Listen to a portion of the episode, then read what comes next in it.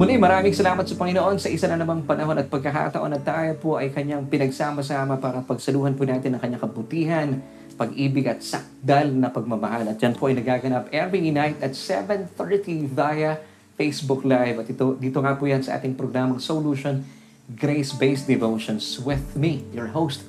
And uh, my name is Laverne Duhot. At ito nga po ang programa kung saan ay naghahatid ng tugon sa ating bawat tanong. At syempre pa, ang tugon po ay uh, magmumula, hindi po sa akin. Ito po ay uh, kukunin po natin mula sa nananaganang kapahayagan ng Ebanghelyo ng ating Panginoong Heso Kristo. At ngayong gabi po, bilang pagpapatuloy sa ating mga pinag-usapan at pagtalakan itong mga nakalipas na araw, meron tayong napakagandang katanungan na ibibigay po natin mamaya. At ito nga po ay uh, may uh, direktang kaugnayan sa ating buhay at pamumuhay. At ang ating pong episode for tonight ay alam ko pong may kinalaman po at talagang kumakatok sa inyong mga puso. To worry or not to worry. Once again, ito po yung ating episode for tonight. To worry or not to worry. So, kaibigan, ready na po ba kayo? Simulan na po natin ating mga pag-uusapan dahil na, alam ko po napapanahon po ito lalo tigit sa uh, halos uh, mahigit anin na buwan na po tayo sa ating bagong pagharap sa buhay na ito kung tawagin ay new normal. So, kumusta po kayo? Meron ba tayong mga pagpipilian? At aalamin po natin yan sa pagsulong na ating programa. At syempre pa, ay uh, patuloy po namin kayo inaangayahan kung sakaling hindi nyo po napanood yung ating mga nakalipas na episode, ang mga titles po nito ng Tuesday, ay uh, sa mundong ito, do we still have a choice? And of course, kahapon, sa mundong ito, meron pa bang libre? Uh, mas mainam po na balik, uh, balikan nyo po yung mga episode na ito at uh, panuurin po ng buong buo dahil ito po ay may kinalaman sa ating mga tatalakayin sa mga oras pong ito. So, konting uh, quick review mula po sa ating mga pinag-usapan nito mga nakalipas na araw at uh, Dalayan ko po na nagbigay po ito ng pagbubukas ng ating kamalayan. So to answer the question, do we still have a choice sa mundo pong ito? Yes, napag-alaman po natin as uh, free moral agents, tayo po nilalang ng Diyos, binigyan po niya tayo ng free will. Bakit? He wants to exercise our free choice. So meron po tayong kalayaan pa rin sa pagpili at uh, napag-alaman din po natin na sa mundo ito, meron pang libre. Amen. At yan po ang kaligtasan na dulot po sa atin ng Diyos sa pamamagitan ng mga tinapos na gawa ng ating Panginoong Jesus doon sa krus ng Kalbaryo. So sa mga, mga katotohanan ito, dalayan ko po ay uh, ma-excite na po kayo sa ating mga pag-uusapan mamaya. At uh, umpisahan po natin ating uh, pag-aaral na ito sa ating unang-unang talata na napaka-importante. It's uh, found in Ephesians chapter 2 verse 8. Uh, bilang patunay na nakamit po natin ng libre ang ating kaligtasan. Ito po ay hindi bunga at hindi po inihatid sa atin ng ating mga iniambag, dahil ito po ay sabihan kaloob sa atin ng Diyos. At syempre, hindi po natin ito pinagtrabahuhan. Kaya naman, wala po tayong maipagyayabang. Once again, let's read Ephesians chapter 2 verse 8. For by grace you have been saved through faith, and that not of yourselves, it is the gift of God. And of course, verse 9, not of works lest anyone should boast. So, the moment po na naunawaan po natin ito, nagbibigay po ito ng kapahingahan po sa atin. So, malinaw na we were saved by grace. Ito po ay unearned, undeserved, and unmerited favor. Hindi po tayo nag-ambag ng anuman sa ating sarili. It is the gift of God. So pag regalo, ibig sabihin you just have to believe it, then receive it, and then say thank you. Dahil kaloob po ito sa atin ng Diyos at hindi po natin ito pinagtrabahuhan o pinagpaguran. Kaya naman wala po tayong i-maintain at wala po tayong ipagyayabang. And gusto ko lang pong bigyan po natin ng tuon itong napakagandang salita dito. Yung word po na saved Tingnan po natin sa screen. The word saved here, for by grace we have been saved. Sa wikang Griego, it's uh, sozo. Ano po ibig sabihin nito? Heal, preserve, and uh, made, made whole. So we were sozoed through faith, and that not of ourselves, it is the gift of God. So this word sozo, it's awesome. Hindi lamang po tayo iniligtas ng Diyos sa pamamagitan ni Kristo Jesus mula po sa impyerno patungo po sa langit. Hindi po may kinalaman din po ang kaligtasan dulot sa atin ng Diyos, kay Kristo Jesus, maging po sa ating buhay at pamumuhay sa araw-araw. Amen. So dapat po maintindihan po natin ito. Samantala, ito po yung katanungan natin sa ngayon, nabibigyan po natin ng tugon mula po sa salita ng Diyos. At ito po ang katanungan na parati itinatanong po sa ating uh, programa. Okay? Take note of this question. Kung totoo ang mga pangako ng Panginoon, bakit hindi ko ito nararanasan sa buhay ko ngayon? Naalala ko po panahon pa lang sa aking uh, ministeryo sa Papuri Radio Show. Every time na pinag-uusapan natin ang biyaya ng Diyos, na alam po natin na ibinigay na po ng ng Diyos sa atin ang lahat na ating pangangailangan kay Kristo Jesus. Ephesians chapter 1 verse 3. Bagaman na ito po ang katotohanan, pero ang laging tanong po sa akin ng mga tagapakinig po natin, way back, doon pa lang po sa ating ministeryo sa Papuri Radio Show. Okay, Brother Laverne, kung totoo man ang iyong sinasabi na ang mga pangako ng Panginoon ay nandyan na ibinigay na sa atin ng Panginoon, pero bakit hindi ko nararanasan sa buhay ko sa ngayon? Now, bago po natin sagutin ang katanungan ito, gusto ko po munang balikan pa rin po natin yung ating mga pinag-usapan kahapon na may kinalaman po dito sa pagsagot sa katanungan natin. Yung ating key verse kahapon, it's found in Romans chapter 8 verse 32. And then, mula po sa talatang ito, magkaroon tayo ng tinatawag na divine reasoning. Alamin po natin, marami po mga argumento po mula sa talatang ito na hihimay-mayin po natin. Okay, so basahin po muna natin once again, Romans chapter 8 verse 32. He who did not spare his own son, but delivered him up for us all, how shall he not with him also freely give us all things? So kapatid, mula po sa talatang ito, let us reason together. And I'll be giving you five truths for you to think about. Napakaganda po mga argumento na ibinigay sa atin ng Diyos. First one, tingnan, niya, tingnan po natin mula po sa talatang ito. Kung hindi po ipinagkait sa atin ng Diyos ang kanyang bugtong na anak, bagko sa ibinigay niya po sa atin ang kanyang pinakamamahal at kinalulugurang anak. Remember yung pinag-usapan natin kahapon? In uh, Matthew chapter 3 verse 17, sabi ng Diyos kay Jesus, This is my beloved Son in whom I am well pleased. So hindi lamang po minamahal ng Diyos ang kanyang bugtong na anak, take note, kinaluluguran pa. Pero bagaman ito po ang katotohanan, minarapat po niyang ibigay sa atin ang kanyang bugtong na anak. Hindi po niya ipinagkait. At ayon po sa talatang ito, ating verse for tonight, Romans chapter 8 verse 32, He who did not spare His own Son, but delivered Him up for us all.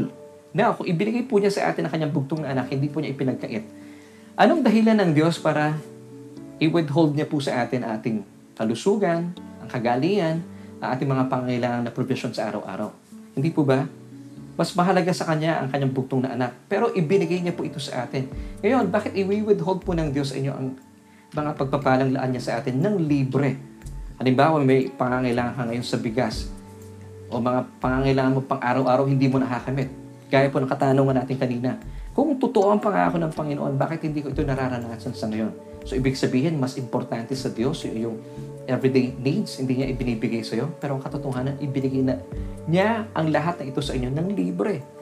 Ito po yung first argument natin. Number one, uh, take note of this. If God gave you His most precious Son, how shall He not with Him also freely give us all things? Tingnan po natin. Ito po yung katotohanan for you to think about. Di po ba? Hindi niya pinagkait ang napaka-importante sa kanya, kanyang bugtong na anak. I-withhold ba niya sa iyo ang mga pangangailangan mo sa araw-araw? Number two, if God gave you heaven's best, how about the rest? Think about this. And number three, if God gave you His most precious gift, that is eternal, what to God are your everyday needs which are just temporal? Napag-isip-isip po ba natin ito? Ibinigay ng Diyos sa atin ang ating pangailang eternal. Kung yun po ay hindi niya ipinagkait sa atin, bakit niya ipagkakait sa inyo ang inyong mga pangailang pang-araw-araw na sadyang ito po ay mga temporal lamang?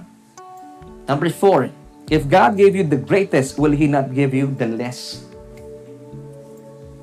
Amen? Ibinigay po niya sa atin ang kanyang greatest. Eh, how about yung mga lesser uh, things in life? Hindi ba niya ibibigay ito sa inyo? And number five, finally, if God gave you His most precious gift and asked, how much more the things you asked of Him? Kung ibinigay po ng Diyos sa atin ang ating pangailangan, pinaka uh, kailangan sa buhay na ito at sa susunod na buhay pa na hindi po natin hinihingi. Take note, it's an ask. How much for, more po yung mga bagay na hinihingi po natin sa Diyos? Sa tingin mo, hindi po niya ito ibibigay sa atin. Ito po ang mga katotohanan. Well, kaibigan, this is the truth. Narito po ang mga argumento na, at uh, binibigay po natin ng mga katotohanan ito. These are five truths to think about. It's for you to ponder. Isipin nyo nga po ito. Nilagay ko po ito sa screen para pwede nyo pong uh, balik-balikan at pag-aralan. Hindi po ba napakabuti ng Diyos? He who did not spare His own Son but delivered Him up for us all, how shall He not with Him also freely give us all things? Andun po yung word na freely. Anything po na free, galing po sa Diyos yan. So binigay na po ng Diyos lahat ito sa atin sa pamagitan ng ating Panginoon Heso Kristo. Ephesians chapter 1 verse 3 tells us, Blessed be the God and Father of our Lord Jesus Christ, who has blessed us. Take note of the word blessed. It's in past tense. Who has blessed us with every spiritual blessings in the heavenly places in Christ. So ang lahat po ng ito ay ibinigay ng, ng Diyos kay Kristo Jesus. And since tayo po ay na kay Kristo Jesus, for all the promises of God are yes in Jesus and in Him, amen to the glory of God through us. Pero ang tanong pa rin po ng marami, let's go back to the question. Kung totoo ang mga pangako ng Panginoon, bakit ito po ay hindi ko nakikita or wala pong manifestation sa buhay ko sa ngayon? Well, you know the the answer, the simple answer is because you worry. W-O-R-R-Y. Because you worry. Alam niyo po kasi sa ating mga Pilipino, ay uh, naniniwala po tayo, the po tayo nag-aalala o nag-worry, ito daw po ay pagiging responsable. Naalala ko nung ako po ay bata-bata pa. Kapag meron po kami problema sa bahay, nakikita ko sa tatay ko na siya po yung unang-una nag-aalala. Ngayon sabi ko sa kanya, Dad, ba't ka nag-aalala? Eh syempre bilang tatay ng tahanan, bilang ama ng tahanan, kapag hindi ka nag-aalala, hindi ka responsable. Ngayon, since ito po yung naririnig ko before, at uh, the more po siya nag-aalala, nakikita ko na, na mukhang mahal kami ng tatay ko talaga. Nag-aalala siya. So, ginagaya natin. Diba? So, kaming lahat ngayon, nag, nung may problema na, nagsimula nag-alala yung tatay ko, nahawahan yung nanay ko, nag-aalala na rin po ako. At marami na sa amin nag-aalala. Ngayon, nung nag-aalala na, na po kami, hindi na kami nag, nagingitian sa isa't isa. Dahil alam po namin, responsable kami. Hindi po namin namamalayan na ba? Nagiging masungit na pong bawat isa at hindi na po nararamdaman ang maayos na samahan sa aming bahay. Kasi lahat po kami, feeling namin at naniniwala kami, responsable kami. Kaya kami nag-aalala. Pero the opposite is true. Kapag tayo po nag-aalala, hindi po tayo naging responsable. Ibig sabihin, inaangkin po natin yung dapat hindi para sa atin. Now, bakit po, muli po, let's go back to the question. Bakit kung totoo man ang mga pangako ng Panginoon, bakit hindi ko ito nararanasan sa buhay ko sa ngayon? Because the answer is you worry. Nag-aalala po kayo and that's why Jesus said in Matthew chapter 6 verses 31 until 32, Therefore, do not worry saying, What shall we eat or what shall we drink or what shall we wear?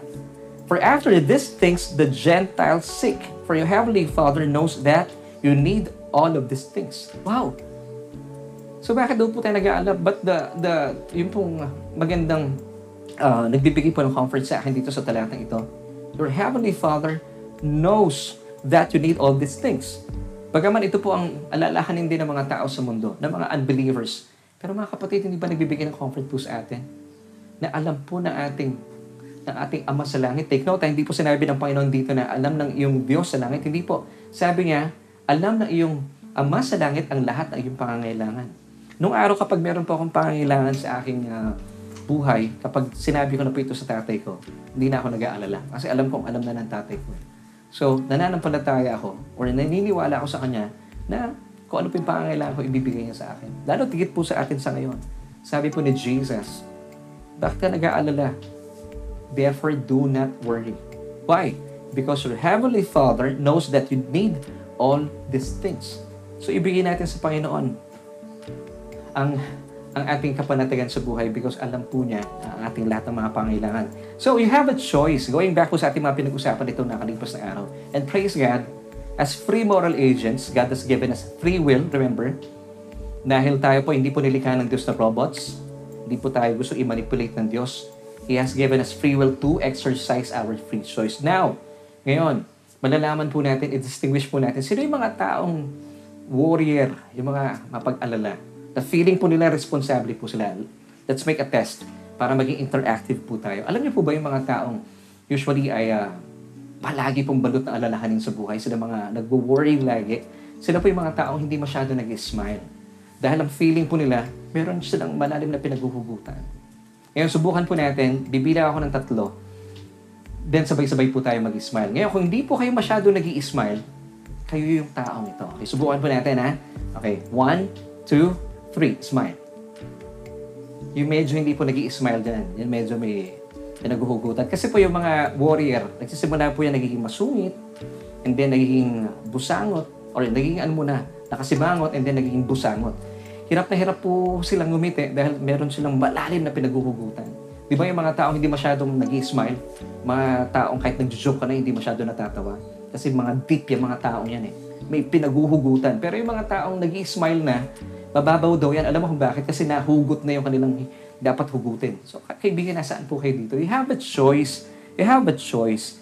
And uh, exercise po natin yung uh, ating free will ngayon, yung ating free choice.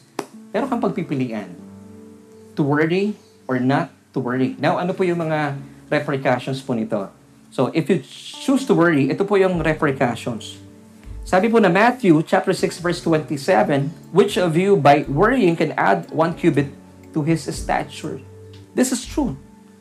Sino sa inyo mag-aalala at magdaragdag po sa inyong height? Alam niyo, totoo ito. Dahil ako po nung araw ay warrior. Dahil kung totoo po nakakadagdag po ng kung magiging sanhi po ng uh, pagpapatangkad o dagdag ng height ang pag-aalala, eh sana ho eh, 6'5 na ako ngayon.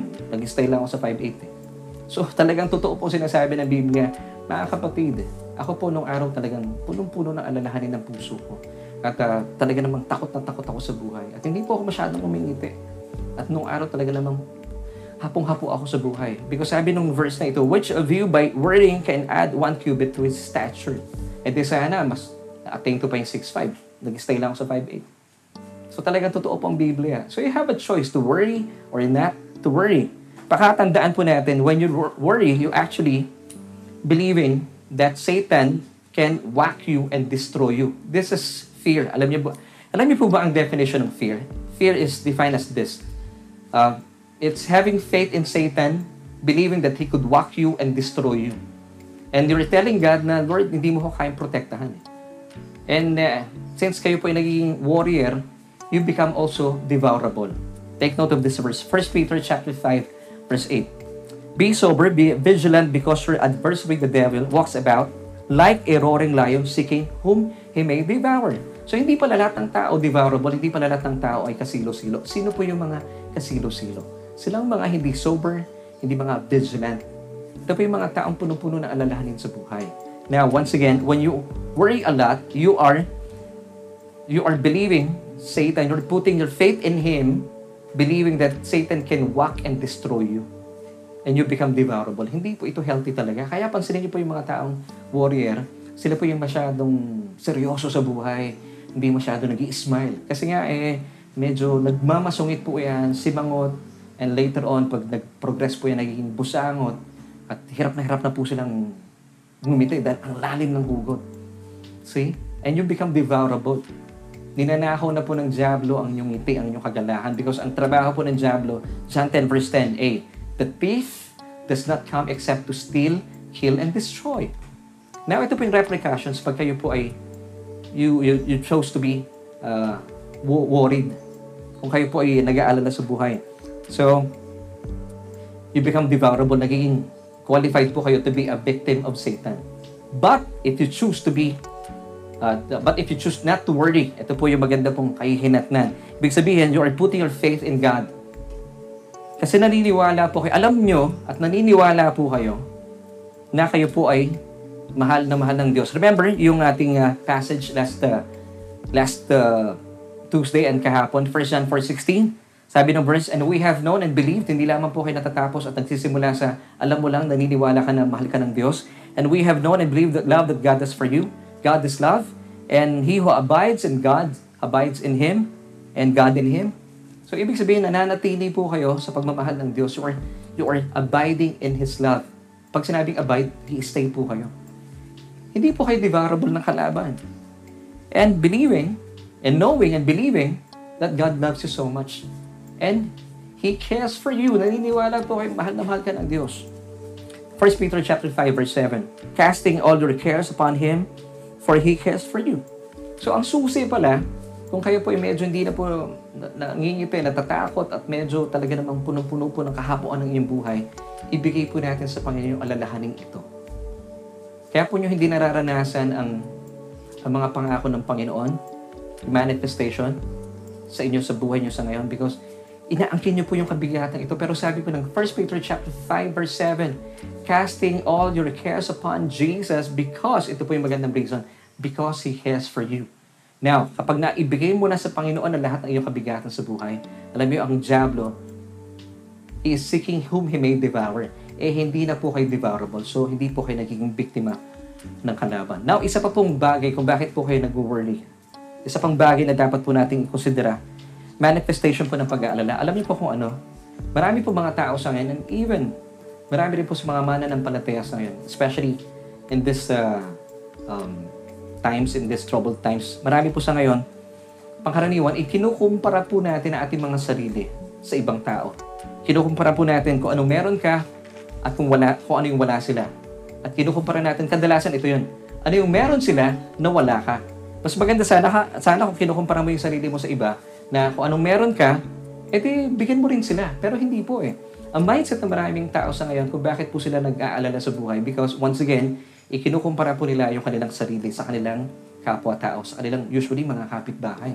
Kasi dito, di ba, kagaya po sa bahay namin, kadalasan dito, marami. Nakita mo, uy, meron ba nga nagde-deliver ng Lazada sa kapitbahay ko? Sunod-sunod, ang dami mga orders nila. May Shopee, meron pang Lala Move, marami mga... Ikaw, wala kang in-order. Ngayon, dito nagkakaroon ng problema. Kinukumpara mo yung sarili mo sa kung anong meron ka at kung anong wala sila. Pero ang masakit ito po mas, mad- mas madalas. Ikinukumpara mo yung sarili mo kung anong meron sila na wala ka. Ngayon, the more po naglalo mong ginagawa po ito, uh, sumisibol po sa inyo at napapagyaman ang tinatawag na inggit. Kapag umiikot po at umiinog ang inyong mundo sa ganitong sistema, lagi mong kinukumpara yung sarili mo sa ibang tao. Hindi po ito malusog. Hindi po ito, hindi mo talaga mararanasan kailanman at hindi mo makikita ang, ang katuparan ng mga pangako at pagpapala at biyaya ng Panginoon sa iyong buhay. Ngayon, kinakailangan po natin magkaroon ng repentance. Or yung repentance po, ibig sabihin, you have to repent. The word repent is in Greek, metanoia. Sige ako sabihin natin, metanoia. It means change of mind. Ano papalitan natin isipan natin? Palitan nyo na po isipan ninyo na hindi natin dapat kinukumpara ang ating sarili sa ibang tao. Because tayo po ay unique. Tayo po ay kakaiba. Kakaiba pero tayo po ay talaga namang sinisinta ng Diyos ng ating Ama sa Langit. Kayo po ay kakaiba. Amen. You have to repent. You have to change your mind. Metanoia. Now, ito po yung dapat nating isaalang-alang. Kailangan po nating maintindihan na ang kaalawahan ng buhay, ang kasaganaan po ng buhay, ay ito po ay bunga o ito po ay dulot sa atin ng mga tinapos na gawa ng ating Panginoon Heso Kristo bilang regalo. Or sa wikang Griego, charis. Dito po nag, uh, naggaling ko yung word na grace. Ito po ay biyaya po sa atin.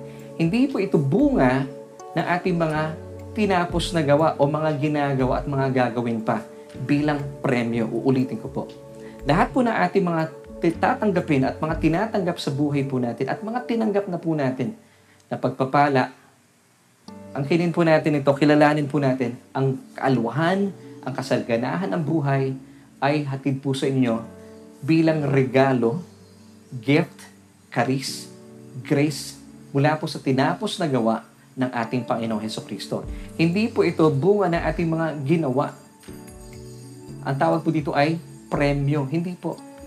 Ito po ay magbibigay po sa inyo talaga ng kaabalhan sa buhay at uh, kalituhan. Kasi marami pong tao sa ngayon, at pangkaraniwan, di ba, pag napapanood po natin sa television, pag ni-interview po nila yung isang uh, kilalang artista, kilalang businessman, kilalang politiko, at tatanungin po nila, ano ang sikreto mo sa buhay? Ganito po pangkaraniwan ang sagot nila. Siyempre, um, hard work at sinamahan ko ng konting panalangin. See, ito po yung mindset ng maraming tao sa ngayon. Sila daw po ay punong-puno ng pagpapagal. Hard work. At sinamahan nila ng konting panalangin. Now, hindi po ito sumasang-ayon sa sinasabi ng Biblia. Dahil una sa lahat, yung mga taong ito, naka, nakaangkla po ang kanilang pagtitiwala sa kanilang kakayahan. At syempre, para masarap pakinggan, tinagdagan po nila ng, ay syempre pa, humingi ako ng tulong sa puong may kapal. Sinamahan ko ng panalangin. So hati, hindi po ito ang naisin ng Diyos. Kasi kinikilala po ng mundo na ang lahat ng kanilang natatamasa, lahat ng kanilang mga na-achieve sa buhay, mga accomplishments po nila, ay bunga ng kanilang mga pinagpaguran. Ito po ang sistema ng mundo. Pero kung kayo po isang mananampalataya, dapat hindi po ito ang sistema na atin. Uh, pamamalakad sa buhay natin. Remember Romans chapter 12 verse 2, Huwag daw po tayong mag-conform to this world and do not be conformed to this world but be transformed. How? By the renewing of the mind. And this is happening today. You have to renew your mind. Magkaroon po tayo ng pagbabago at pagpapalit ng isipan. That we may prove what is that good and acceptable and perfect will of God. Now, what is good, acceptable, and perfect will of God? Once again, ang inyo pong tinatamasang pagpapala sa buhay, ang kaalwahan, ang kasaganahan po ng buhay, ito po ay dulot sa atin bilang regalo, karis, grace, mula po sa mga tinapos na gawa ni Kristo. At hindi po ito premyo na iyong mga ginawa at mga ginagawa at mga gagawin pa sa hinaharap. Hindi po. Kaya po na sinasabi ng 2 Corinthians chapter 8 verse 9.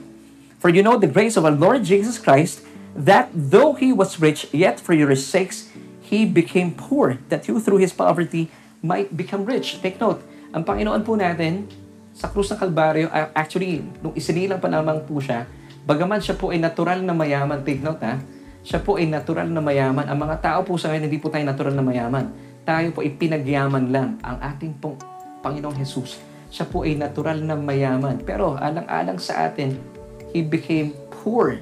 Now sa Tagalog po, yung poor dito hindi po naging mahirap. Siya po ay pinaging dukha.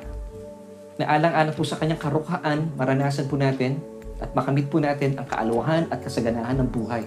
So ito po yun, you have to understand, the word po dito na gift or grace, it means charis, regalo. Diba? Kung so, sabi nga nakasabihan, the best things in life are for free, are free. So the more po na naintindihan natin na ang mga tinatamasa natin sa buhay ay biyaya po sa atin ng Diyos, karis, regalo. Ngayon kapag may nagtatanong po sa inyo, anong sekreto mo sa buhay? Simple lang. Biyaya po sa akin ng Diyos ito. Bakit? Ang ganda ng bahay mo, biyaya sa akin ng Panginoon ito. Bakit yung mga anak mo, malulusog, napakaganda, biyaya sa akin ng Panginoon ito. Bakit ang ganda ng misis mo? Biyaya sa akin ng, ng, ng, ng Panginoon ito. Lahat po biyaya talaga. Hindi natin pwedeng samahan ng gawa. Ngayon, pag sinamahan mo ito ng gawa, ikaw ang magme-maintain. Pero kapag sinasabi mong biyaya at kinikilala mong biyaya ito sa iyo ng Diyos, regalo, karis. Pansinin mo, wala pong kapaguran. Wala pong pakikipaglaban at pakikipagsapalaran sa buhay. So muli, 2 Corinthians 8 verse 9. Gusto ko pong bigay po muli sa inyo ang talatang ito. For you know the grace or gift or charis of God, our Lord Jesus Christ, that though He was naturally rich, yet for your sakes He became poor, that you through His poverty might become rich. So, sandaling pinaniwalaan po natin ang katotohanan ito, saka mo lang mararanasan sa buhay mo ang manifestation ng lahat ng mga pagpapala at biyaya na sadyang ibinigay na ng Diyos para sa iyo. So, you have a choice, mga kapatid. Kung kayo po'y pagod na pagod na sa buhay, wag po natin gawing matigas ang ating ulo. Bagaman nakikita po natin for the longest time, pagod na pagod na po kayo, sinubukan mo na lahat pero hindi ka nagtatagumpay. Marami ka mga business transactions, hindi po nagtatagumpay. Pera na, nagiging bato pa. Huwag po tayo maging matigas ang ulo. You still have a choice. You choose to worry or not to worry. Nasa sa inyo po ang choice. As a free moral agent, God has given you free will to exercise free choice. Pero po, ang gusto po ng Diyos, of course, hindi po niya tayo minamanipulate, pero meron po siyang recommendation. Remember, Deuteronomy, I think it's in uh, chapter 30, verse 19. Blessing and cursing, life, death, sabi ng Panginoon, sabi ng Diyos sa atin. Recommendation niya. Therefore, choose life that you and your descendants may live. Mga kapatid, kung kayo po ay pagod na pagod hapong-hapon na sa buhay, hindi po buhay yan. Kamangatayan ang dulot niyan sa inyo malulungkot po kayo. Hirap, magiging mahi, mahirap po sa inyong umiti. Pero mas masarap pong umiti. So therefore, choose life.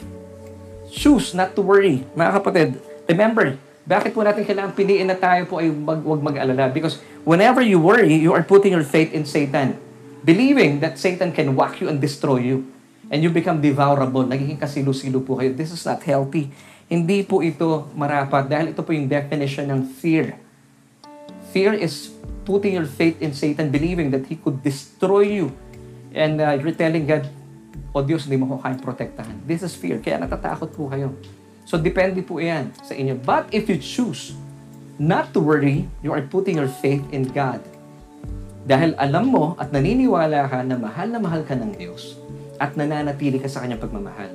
At naniniwala ka na He knows what's best for you, nagtitiwala ka, binibigay mo sa Kanya lahat ng iyong alalahanin sa buhay, dahil naniniwala ka rin that He cares for you. Once again, 1 Peter chapter 5, verse 7. Casting all your care upon Him, for He cares for you.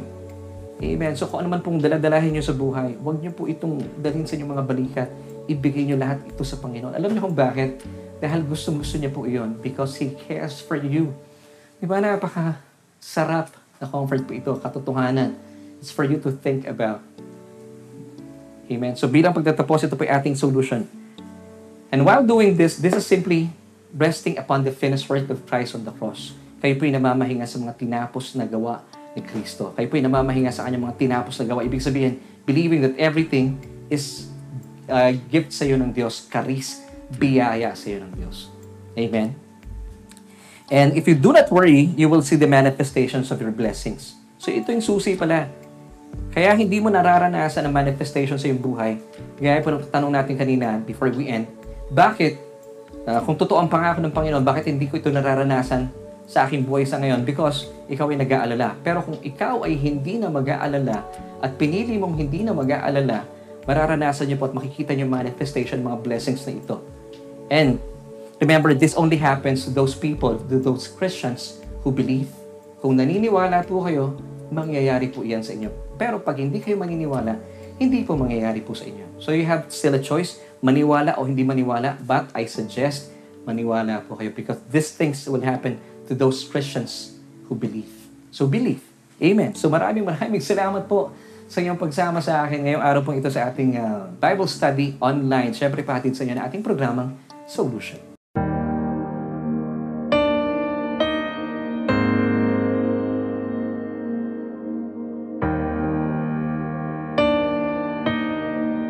At uh, sa pagkakataon po ito, uh, pong ito ay naiso po kayo imbitahan sa paanyaya sa atin ng Diyos. Marahil ay sa mga nakalipas na panahon at araw, itong nakalipas na anim na buwan, marami po kayong mga katanungan sa inyong buhay at uh, hindi po nagmamanifest ang mga pangako ng Diyos sa inyo. At natuntun po natin ang uh, katotohanan ito dahil kayo po ay nag-worry. Now, ano po ang sagot dito? Madaling sabihin, hindi ako mag-worry. Pero alam niyo po, isang paalala po sa atin ng Panginoon ay uh, sabihin po natin, let not my heart be troubled. Ito lamang po ang gusto ng Diyos para sa atin. Because He cannot let not for you. So, sabihin po natin, let's declare, let not my heart be troubled, neither let it be afraid. At para naman po sa ating mga kaibigan, marahil kung kayo po ay wala pang relasyon sa ating Panginoong Heso Kristo, natural lamang po na mararanasan po natin ang kaabalhan at ang mga takot at pangamba sa buhay dahil hindi po makakilos ang Diyos sa inyong buhay. Dahil hindi niyo pa po siya pinapahintulutan na pumasok sa inyong mga buhay. Dahil ino-honor niya po ang inyong mga desisyon. But, the moment po na pinahintulutan niyo po siya sa inyong buhay at kilalanin ang ating Panginoong Jesus bilang inyong Panginoon at tagapagligtas, alam niyo kaibigan, mararanasan po ninyo ang isang buhay na ganap at kasiyasiya. Yan po ang sabi ng Biblia. At ang atin po lamang gagawin, simpleng-simple lamang po, sabi ng Romans 10 verse 9, that if we confess with our mouth the Lord Jesus Christ, ibig sabihin, kayo po isumasang-ayon na si Kristo po ang inyong Panginoon at maniwala sa inyong mga puso na siya po ay hindi po nanatiling patay, siya po ay nabuhay na maguli. Ikaw ay maliligtas. So, ang gagawin po natin, ako po ay mananalangin, lahat po na aking bibigkasin ay uh, banggitin niyo lamang po bilang pagsang-ayon na kinikilala mo ang Panginoong Jesus bilang iyong tagapagligtas. Ikaw ay maliligtas. Tayo po ay manalangin. Panginoong Jesus, kinikilala ko po ang aking sarili hiwalay po sa inyo ay sabiang walang magagawa. Ako po ay isang makasalanan at nangailangan na isang tagapagligtas. At kinikilala ko ang Panginoong Jesus bilang aking Panginoon at tagapagligtas. Salamat po sa krus ng Kalbaryo ay pinawi mo na lahat ng aking mga kasalanan. At salamat din po na buhay na walang hanggan ay nararanasan ko na simula sa mga oras na ito. Salamat din po sa katotohanan na ang aking pangalan ay sadyang nakasulat na sa aklat ng buhay. Amen. Sa pagkakataon po ito, ako na lamang po ang mananalangin. Aming Diyos at amang makapangyarihan sa lahat. Maraming salamat po muli sa isa na namang edisyon na aming programang Solution kung saan ay uh, ito nga po ang programang pinapahatid mo sa amin ang tugon sa aming bawat tanong. Una sa lahat, Panginoon, pinagpapasalamat namin ang kapatid na ito na siya pong nag, uh, bigay po ng uh, tugon sa inyong paanyaya at siyang tumanggap sa aming Panginoong Jesus. Kinilala niya ang uh, aming Panginoon bilang kanyang Panginoon at tagapagligtas. Dalayan ko po na magkaroon po siya ng patuloy na pagnanasa, ng uhaw at uh, gutom sa iyong mga salita. Patuloy po namin siya makasama sa aming uh, pag-aaral sa programang ito. At ganoon din, Panginoon, dalayan ko sa kapatid na ito na marahil uh, matagal ng panahon, siya po ay balot ng pag-aalala sa buhay, at uh, patuloy po niya tinatanong sa kanyang uh, pang-araw-araw na na paglagak ng o paglakad sa buhay nito. Bakit hindi po niya nararanasan yung mga pangako sa kanyang buhay? Dilayan ko po na maging sanhi ang uh, aming mga pinag-usapan para mabuksan po ang kanyang isipan sa mga katotohanan na ang bumabalakid po sa amin talaga kung bakit hindi po namin nararanasan ang mga katotohanan na yung mga pangako ay dahil masyado po kaming abala at punong-puno ng kaabalahan sa aming buhay. O Diyos, maging sanhi po at dahilan na aming mga pinag-usapan para ibigay niya po sa inyo ang lahat na aming mga alalahanin sa buhay. Salamat Panginoon dahil ito pong paanyayang ito ay ibinibigay mo sa lahat ng mga nagugulumihanan, nahihirapan at nabibigatan. Salamat Panginoon dahil ikaw po ang aming Diyos na nagnanasa at nagnanais na pasalin ang aming mga kabigatan. At uh, dahil po dito, nawawalan po ng kapangyarihan ng kalaban para kami po ay siluin ng uh, kanyang mga panggugulo sa aming buhay. Salamat sa katotohanan ito at ko po na mapalaya po ang kapatid namin ito mula sa kanyang mga kinakaharap ng mga takot sa buhay. Ito po aming panalangin at pagpupuri at pagpupugay sa matamis na pangalan ng aming Panginoong Jesus. Amen at Amen.